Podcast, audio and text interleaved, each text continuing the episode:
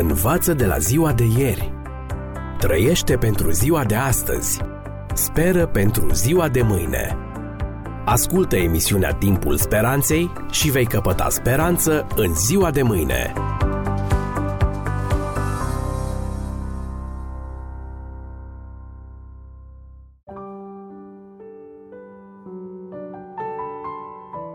Dragi prieteni, bine v-am regăsit!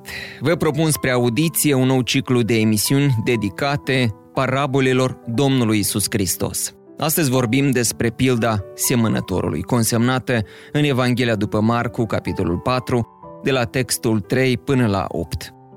Iată, semănătorul a ieșit să semene. Pe când semăna, o parte din sămânță a căzut lângă drum. Au venit păsările și au mâncat-o. O altă parte a căzut pe un loc stâncos, unde n-avea mult pământ.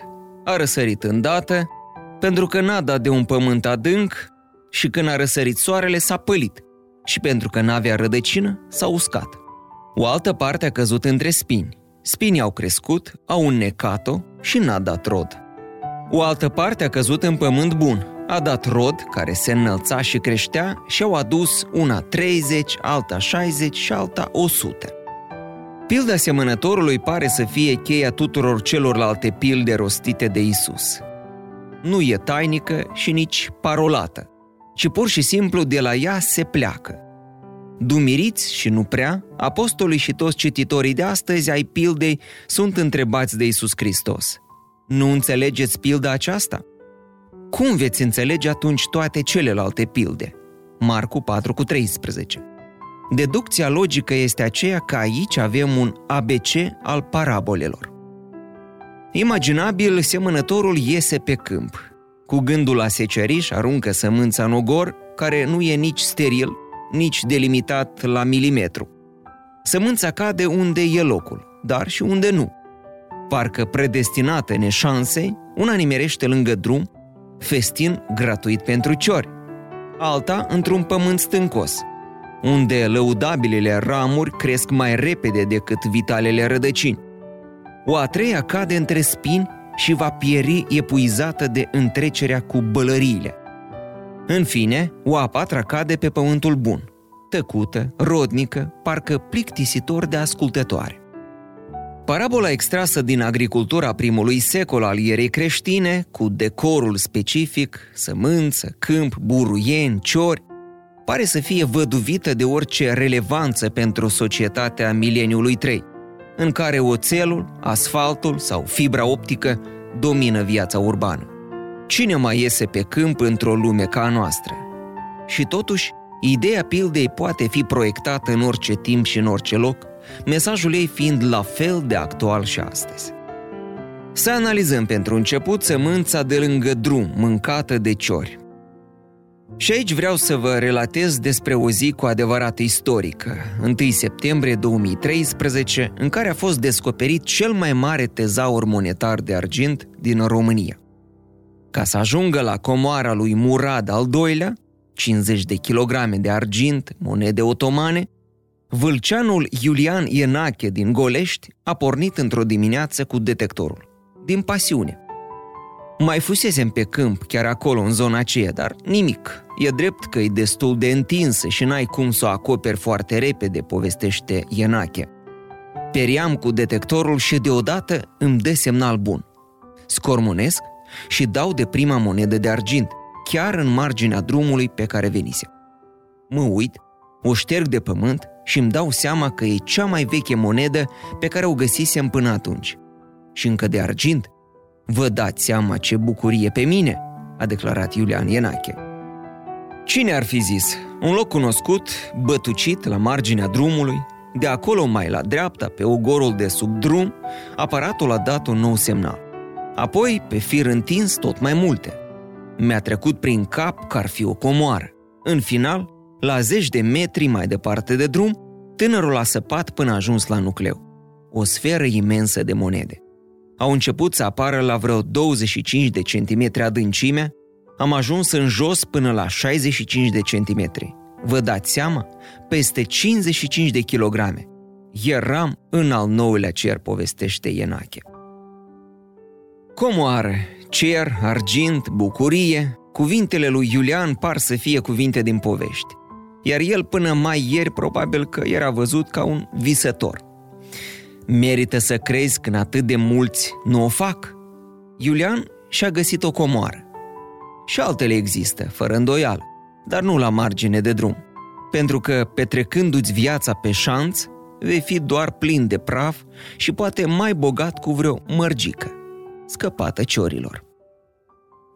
Și acum despre sămânța din locul stâncos, fără rădăcine. Roșia spontană. Sub acest titlu s-au regăsit mai multe articole sau pamflete despre situația care a împărțit România între ceainuri și locuri de muncă, între aur și mizerie, ca în celebrele versuri ale lui Octavian Goga. Munții noștri aur poartă, noi cerșim din poartă în poartă. Trenând de ani de zile, situația a luat un avânt exponențial în anul 2013. Dintr-o dată, parcă s-a trezit o altă generație de protestatari în România ca o mișcare de rezistență împotriva proiectului Roșia Montană. Merită să crezi când atât de mulți nu cred? Ei consideră că da. Și totuși, entuziasmul, trezirea nu sunt totul. Pe un cadru lărgit internațional, o privire în Orientul Mijlociu ne spune că primăvara arabă a fost un foc de paie. Deși situația a avut implicații mult mai profunde decât minele apusenilor și a beneficiat de atenția cancelarilor internaționale, Egiptul și toate țările Orientului aflate în tensiune ne-au arătat că realitatea internă bate isteria revoluționară. Și atunci, dintr-un moment al primăverii arabe, Egiptul devine un cui în coșciugul ei. Poate că nu e ultimul. Un lucru e dovedit. O inițiativă poate atrage atenția, poate schimba lumea. Da, toate marile mișcări au pornit de la o idee, de la un grup restrâns, dar atât de multe au și pierit la fel de repede pe cât de promițător au început. Și omul se întreabă, nu doar pesimist, ci pățit, cât va dura minunea. Pilda semănătorului vorbește despre o sămânță care a răsărit îndată. Știută sămânță de scandal, leacuri minune, panacee, companii profitabile, topuri spulberate, miniștri sau candidați carismatici, toate aparițiile așa zis spontane, care întrec de departe legile normalității, promițând randamente inegalabile, trebuie privite cu suspiciune, să nu fie cu de ochi, ci cu rădăcină.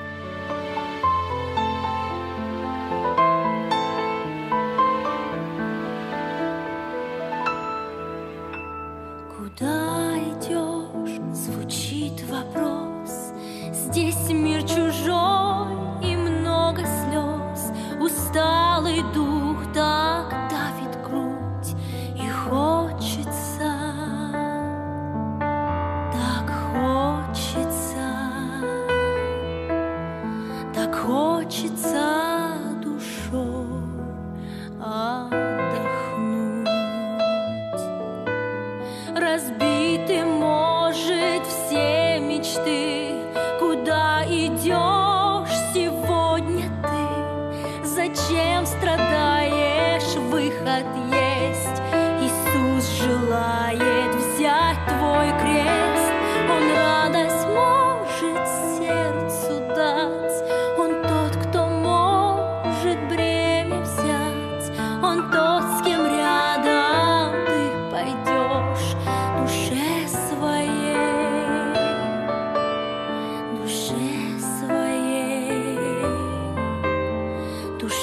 твоей покой мир найдет.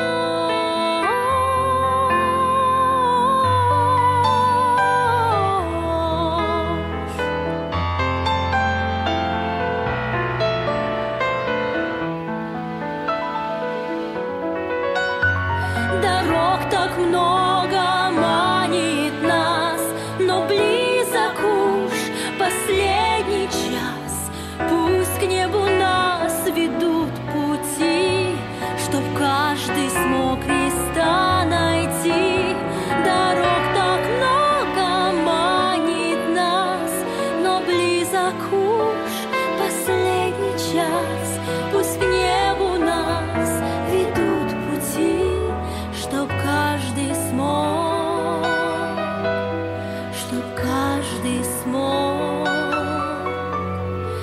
каждый смог тебя, Христос.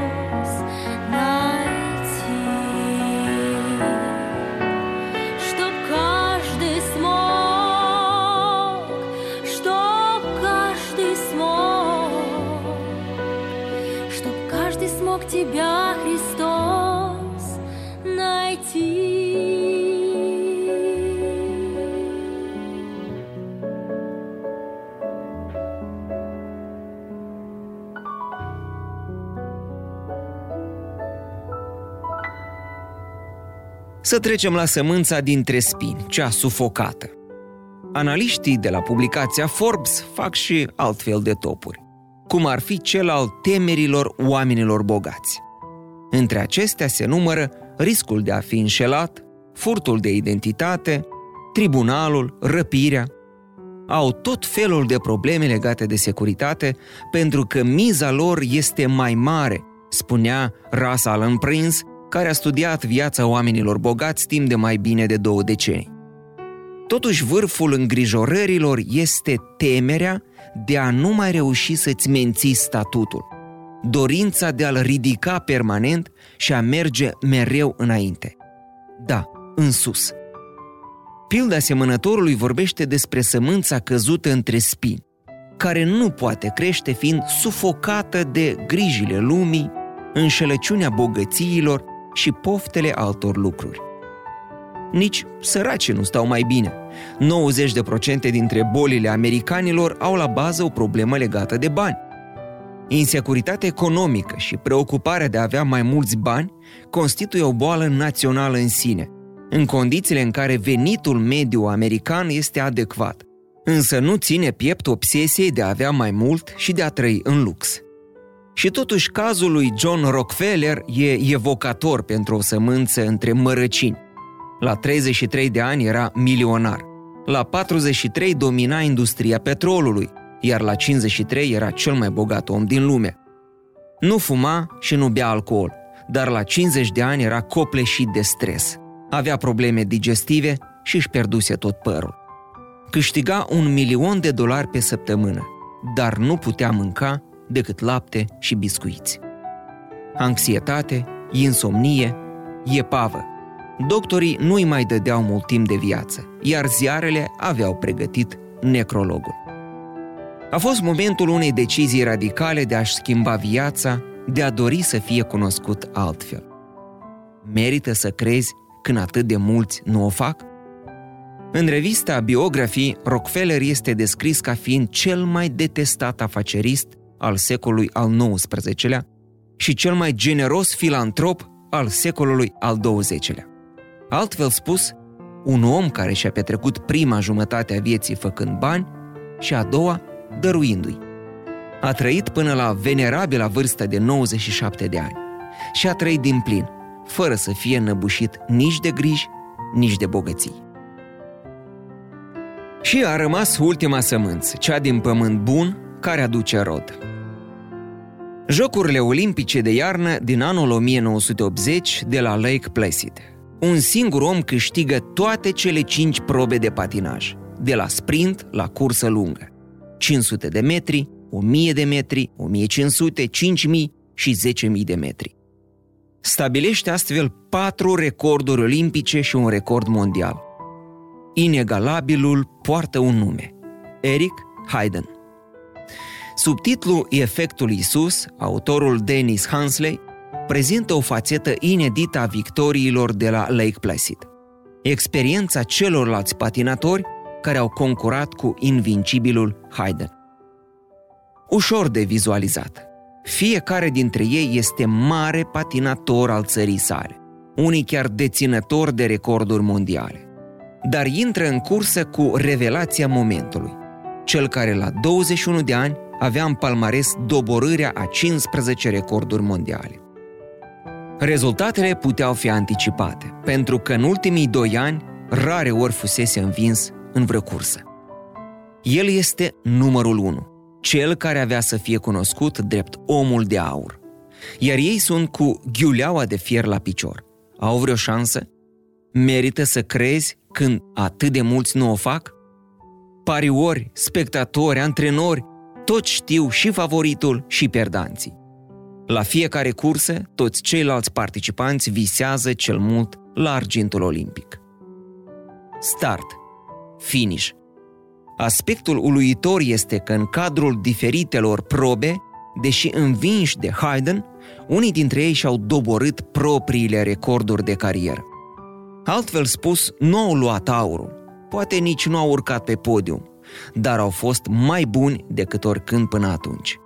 Reflectoarele s-au dus pe Haider, natural, dar practic nu doar cei de pe podium au câștigat, ci unul cu 30 de sutimi, altul cu 60, altul cu o secundă întreagă, fiecare a câștigat în felul lui și a învins cel mai mare adversar, pe sine însuși.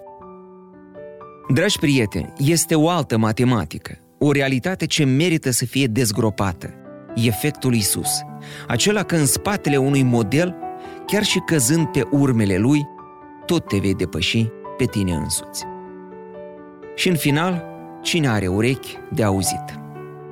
Un titlu mai bun pentru pilda semănătorului ar fi pilda ogorului, pentru că nu predestinația dată de semănător sau natura seminței sunt cele ce cuantifică nota finală, ci doar calitatea ogorului.